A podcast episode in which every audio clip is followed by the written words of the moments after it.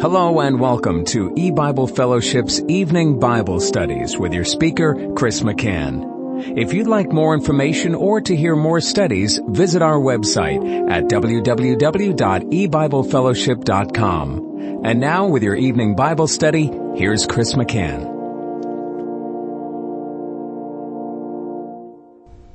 Good evening and welcome to E-Bible Fellowship's Bible study in the book of Revelation. Tonight is study number 22 of Revelation chapter 18. And we're reading verses 9 and 10. Revelation 18 verse 9.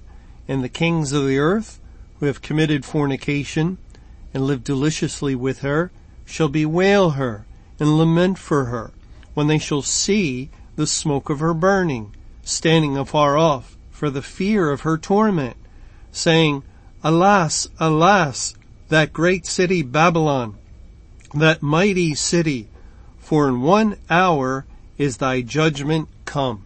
And I'll stop reading there. Now, as we've learned from the Bible, God has brought the world typified by Babylon into judgment. And beginning on May 21, 2011, the fire of God's wrath began to burn in all the world spiritually. And also at that same time, smoke would have begun to rise. And, uh, and, so what we're reading about here in, um, these verses of Revelation 18 concerning the kings of the earth being witnesses to the burning of Babylon relates to the people of the world and the unsafe people and um, it's not just the kings of the earth as God speaks of the merchants and the shipmasters. It, it, it does involve those in the churches, but also the people of the kingdom of Satan, the unsafe inhabitants of the earth. They are witnessing, they are seeing the smoke of Babylon's burning, or the, the fire, uh, as she is utterly burned, and the smoke that results from the fire identifies with the wrath of God, with the judgment of God, and and, and this means they are witnessing the judgment of God. Let's turn back to Revelation chapter 9, to a chapter that is dealing with Judgment Day, and we'll read a, uh, concerning the tie-in with smoke. It says in Revelation chapter 9 verse 1, and the fifth angel sounded, and I saw a star fall from heaven unto the earth, and to him was given the key of the bottomless pit. And he opened the bottomless pit, and there arose a smoke out of the pit as the smoke of a great furnace, and the sun and the air were darkened by reason of the smoke of the pit, and there came out of the smoke locusts upon the earth, and unto them was given power as the scorpions of the earth have power. So here God is tying together, He's connecting the smoke that comes out of the pit in the day of judgment with the darkening of the sun. And we know from Matthew 24, 29 and other verses that it was immediately after the tribulation the sun was darkened. And, and so therefore, since the tribulation ended on May 21, 2011, judgment day began at that time and God links together the darkening of the sun with the smoke. That is, the fire of his wrath began to burn and, and as soon as you have fire, you have smoke and the smoke, as it were, ascended and darkened the sun. It, it, that is, the sun was darkened according to God's wrath as he began to pour out his anger. And that's when the smoke appears of the world's burning, of Babylon's burning, and, uh, uh and we have every indication since Revelation 18 is describing Babylon's fall, which also identifies immediately after the tribulation, uh, remember that 70 year period, Babylon reigned and ruled in the Old Testament. And then it was 539 BC after 70 years. In one night they fell the kingdom of Babylon was taken by Cyrus, the king of the Medes and the Persians, and and so uh, that's what this chapter is describing. The time immediately after the tribulation and throughout the day of judgment. And this is when the kings of the earth that we're reading about here in verse 9 and 10 begin to see the smoke of her burning. It, it is um, something they are bewailing and lamenting. They, as it says here, um, uh, they shall bewail her and lament for her when they shall see the smoke of her burning. Now, the Greek word translated as bewail is 2799 in Strong's Concordance, and it really is a word that, that relates or identifies with the finality of death. That is, when you look up this word, you'll find many scriptures that use it that also have death in the context where this word is found. For instance, in Luke 7, uh, chapter 7 verse 13, um, concerning a widow woman who, who loses her only son, it says, and when the Lord saw her, he had compassion on her and said unto her, weep not. And then he touched the, the bier that the dead son was on and he rose from the dead. But she was weeping because of the death of her son. In Luke 8 verse 52, it says, and all wept and bewailed her, but he said, weep not, she is not dead, but sleepeth. And, and, um, uh, this is the, uh, daughter who also was risen from the dead and they were weeping. Uh, you know, normally when someone dies, that's it. There's no more hope for them in this world. They, they go to the grave. Of course, Christ being eternal God in the flesh was able to resurrect physically these people to demonstrate the power of his spiritual resurrection, that is that he could save sinners who were dead in their sins. In John 11, another demonstration of Christ's power to, to resurrect the soul and, and of course, um, later resurrect the body of mankind when uh, God's people receive their new resurrected bodies was given regarding Lazarus. But uh, in leading up to that, it says in John 11, um, let's see, beginning in verse 31, the Jews then which were with her in the house and comforted her when they saw Mary that she rose up hastily and went out, followed her saying, she goeth unto the grave to weep there. Then when Mary was come where Jesus was and saw him, she fell down at his feet saying unto him, Lord, if thou hadst been here, my brother had not died. When Jesus therefore saw her weeping, and the Jews also weeping which came with her, he groaned in the spirit and was troubled. And that word weeping, that Mary was weeping, the Jews were weeping, um, is the same word. It, it involves tremendous sorrow over death. And that's exactly what God did when he shut the door of heaven and he put out the light of the gospel through the smoke of the pit rising up, that, that is the wrath of God is what uh, put out the gospel light in this world.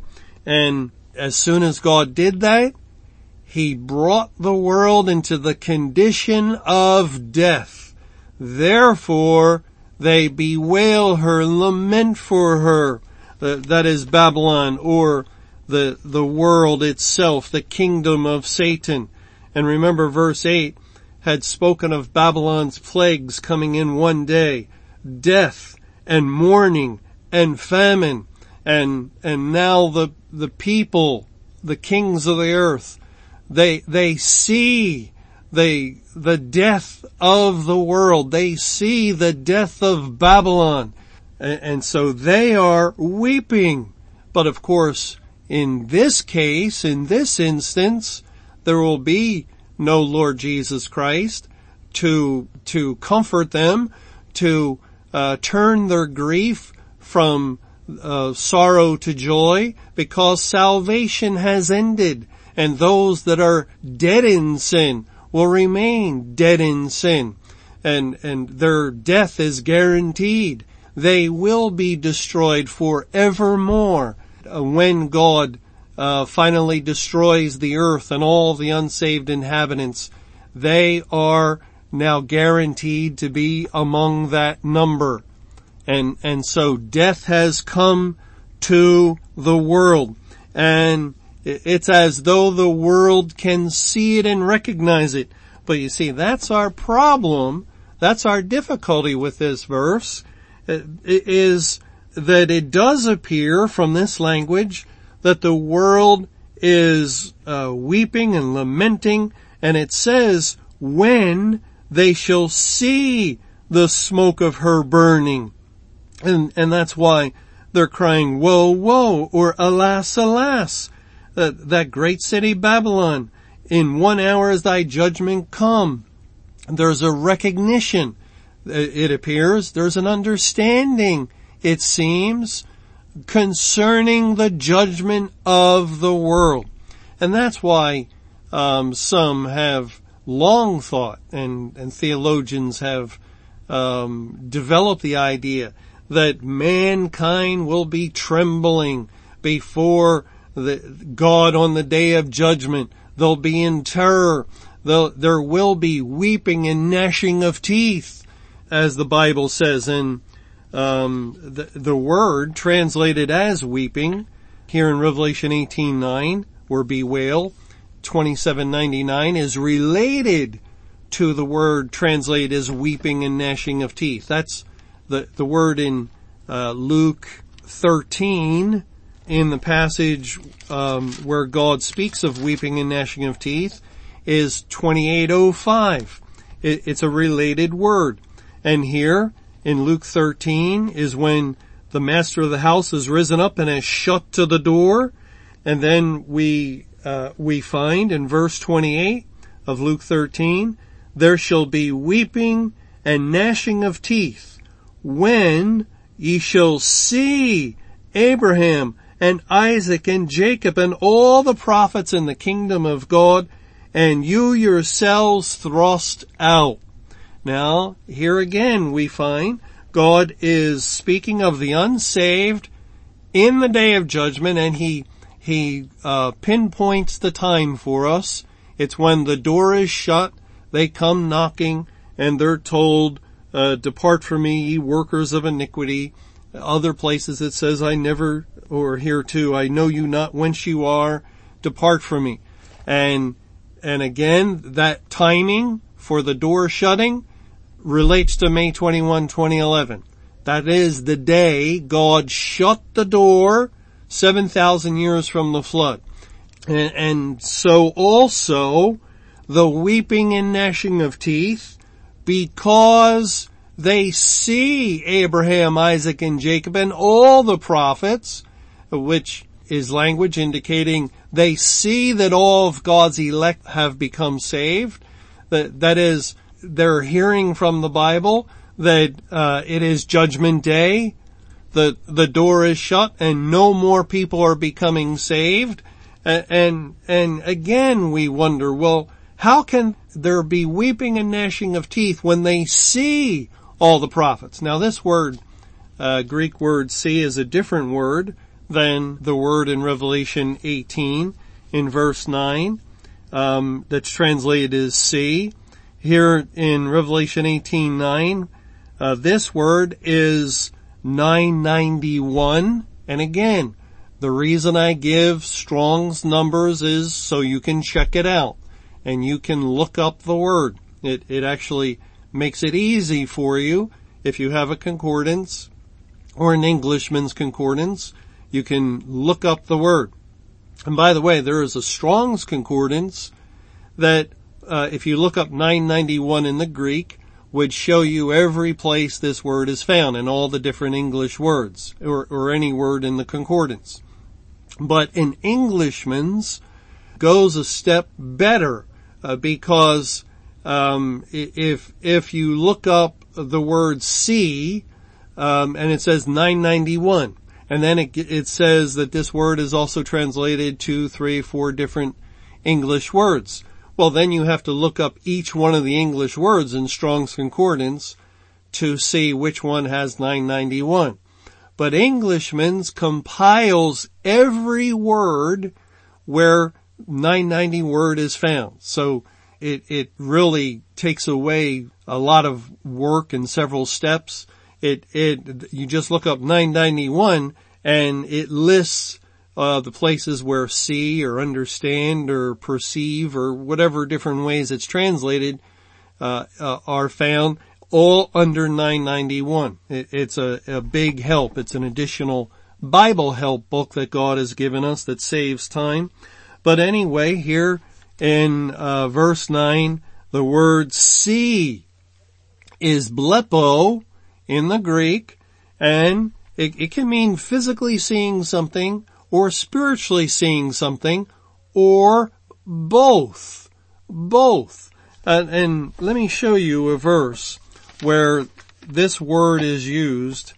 Um, blepo is found in Matthew 13. In Matthew 13, this is a chapter that Christ speaks many parables and even uh, he gives some expl- explanation as to why he spoke parables. And it says in verse 13 of Matthew 13, Therefore speak I to them in parables because they seeing, and, and seeing is blepo, they seeing see not, and see not is also blepo. And hearing they hear not, neither do they understand. So God here is saying unsaved people may see, blepo, and yet at the very same time see not, blepo, with the same Greek word.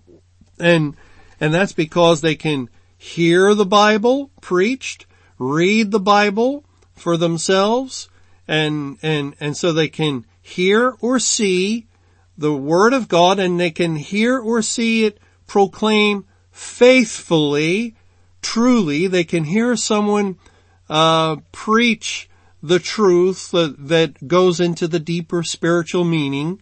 They can hear the verses read so they, and they hear the explanation so they do hear or see in that sense, yet they, they have no understanding because they're not saved.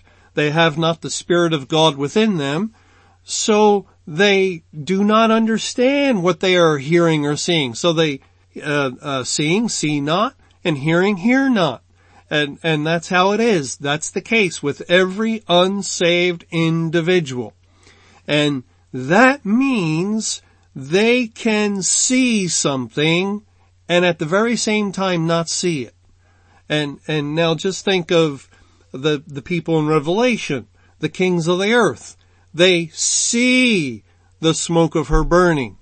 And uh, we could say that they're seeing Babylon burn or they're seeing judgment day. And yet when we look around in the world, we do not see people um, with understanding or recognition of the fact that the world is under judgment. That so seeing they see and yet do not see, or seeing they see not. They, they see it in a sense in one way, yet they do not see it. Now God has given us another verse that really explains, I think, uh, in a very good way of how um, people can see something and at the very same time not see it. In Revelation chapter 11, concerning the two witnesses, and we know the two witnesses are Moses and Elijah or the law and the prophets. They, they represented the witness of God's word within the churches and congregations throughout the church age. And then came the time for the two witnesses to end their testimony and, and we read in Revelation 11 verse 7, and when they shall have finished their testimony, the beast that Uh, ascendeth out of the bottomless pit shall make war against them and shall overcome them and kill them. and their dead bodies shall lie in the street of the great city, which spiritually is called Sodom and Egypt, where also our Lord was crucified. And they of the people and kindreds and tongues and nations shall see, and that's blepo, that's our same Greek word, shall see their dead bodies three days and a half, and shall not suffer their dead bodies to be put in graves. And they that dwell upon the earth shall rejoice over them and make merry and shall send gifts one to another because these two prophets tormented them that dwelt on the earth. Now we've read this, we've gone over this in the study of the book of Revelation, but we've never really thought about it from this perspective. And that is when, when the two witnesses were killed, and that happened the moment God's Spirit left the congregation, he turned the church over to Satan, and then uh, the church still had the Bible, Moses and Elijah, the law and the prophets. They had the testimony within the church, but it was a dead witness from that point forward. It, it, there was no spirit of life. There was, there was no God blessing his word within the congregations, which made the, the two witnesses dead within the churches for, and the world too, because God wasn't working anywhere in the world and virtually no one was being saved for the first 2300 days of the Great Tribulation period. But the important thing as far as we're concerned with our verse in Revelation 18:9 is the word see, blepo, that as the kings of the earth see the burning and the smoke of Babylon in the day of judgment, well, judgment began at the house of God. Judgment began at the point of the beast rising up out of the bottomless pit, the loosing of Satan, and the death of the two witnesses, the end of the church age. Revelation 11 is describing the beginning and, and the, the first part of the Great Tribulation while the two witnesses are lying dead in the street. And God says, uh, they of the people, kindreds, tongues, and nations. Four uh, different ways of saying the same thing because it's referring to the people of the earth the inhabitants of the earth, the world, as four points to worldwide or universal. And they saw or see at that time, it's present tense, they see their dead bodies lying uh, uh, dead in the street for this three and a half days. And not only do they see them, but there's a reaction. Just as in Revelation 18, they see the smoke of her burning and the reaction is weeping and lamenting and, and crying, woe, woe. Well, here the world sees the death of the witness of the Bible, the two witnesses in the church, and the world has a reaction of rejoicing and making merry and sending gifts one to another. Now let's ask the question that since God's Word, the Bible says this did happen at the time of the Great Tribulation and the Great Tribulation is over. It's past. So what we're reading of here took place. It did happen. Well, let's ask the question. Uh, did the world ever have um, precise knowledge or understanding were they able to truly comprehend the end of the church age?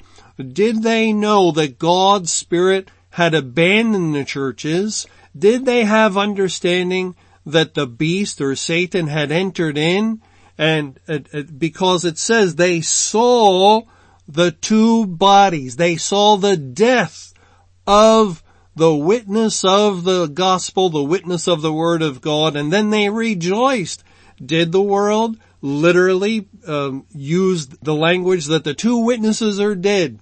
The, those that have tormented us, the truth of the Bible in the church is over and done with. and in, in all churches now we can rejoice and make merry and send gifts. Did this literally happen? The answer is no. No, it did not. And, and that's why, uh, in the days leading up to May 21, 2011, when the world was hearing that that was going to be the day of judgment, many newscasts and, and news reports turned to the church and they said, now tell us, these people say this will be judgment day. What, what say you? What does the Episcopalian or the Presbyterian or the Catholic denomination say about this? You're the authority. You're the seminary professor. You're the pastor uh, and, and the, the bishop and so forth. And, and so with all authority, the church gave uh, its understanding. No man knows the day or hour and the world went away very contentedly and, and gladly uh, upon hearing that. But, but you see, they were still recognizing on one level by doing that, the church is where you go to hear from God.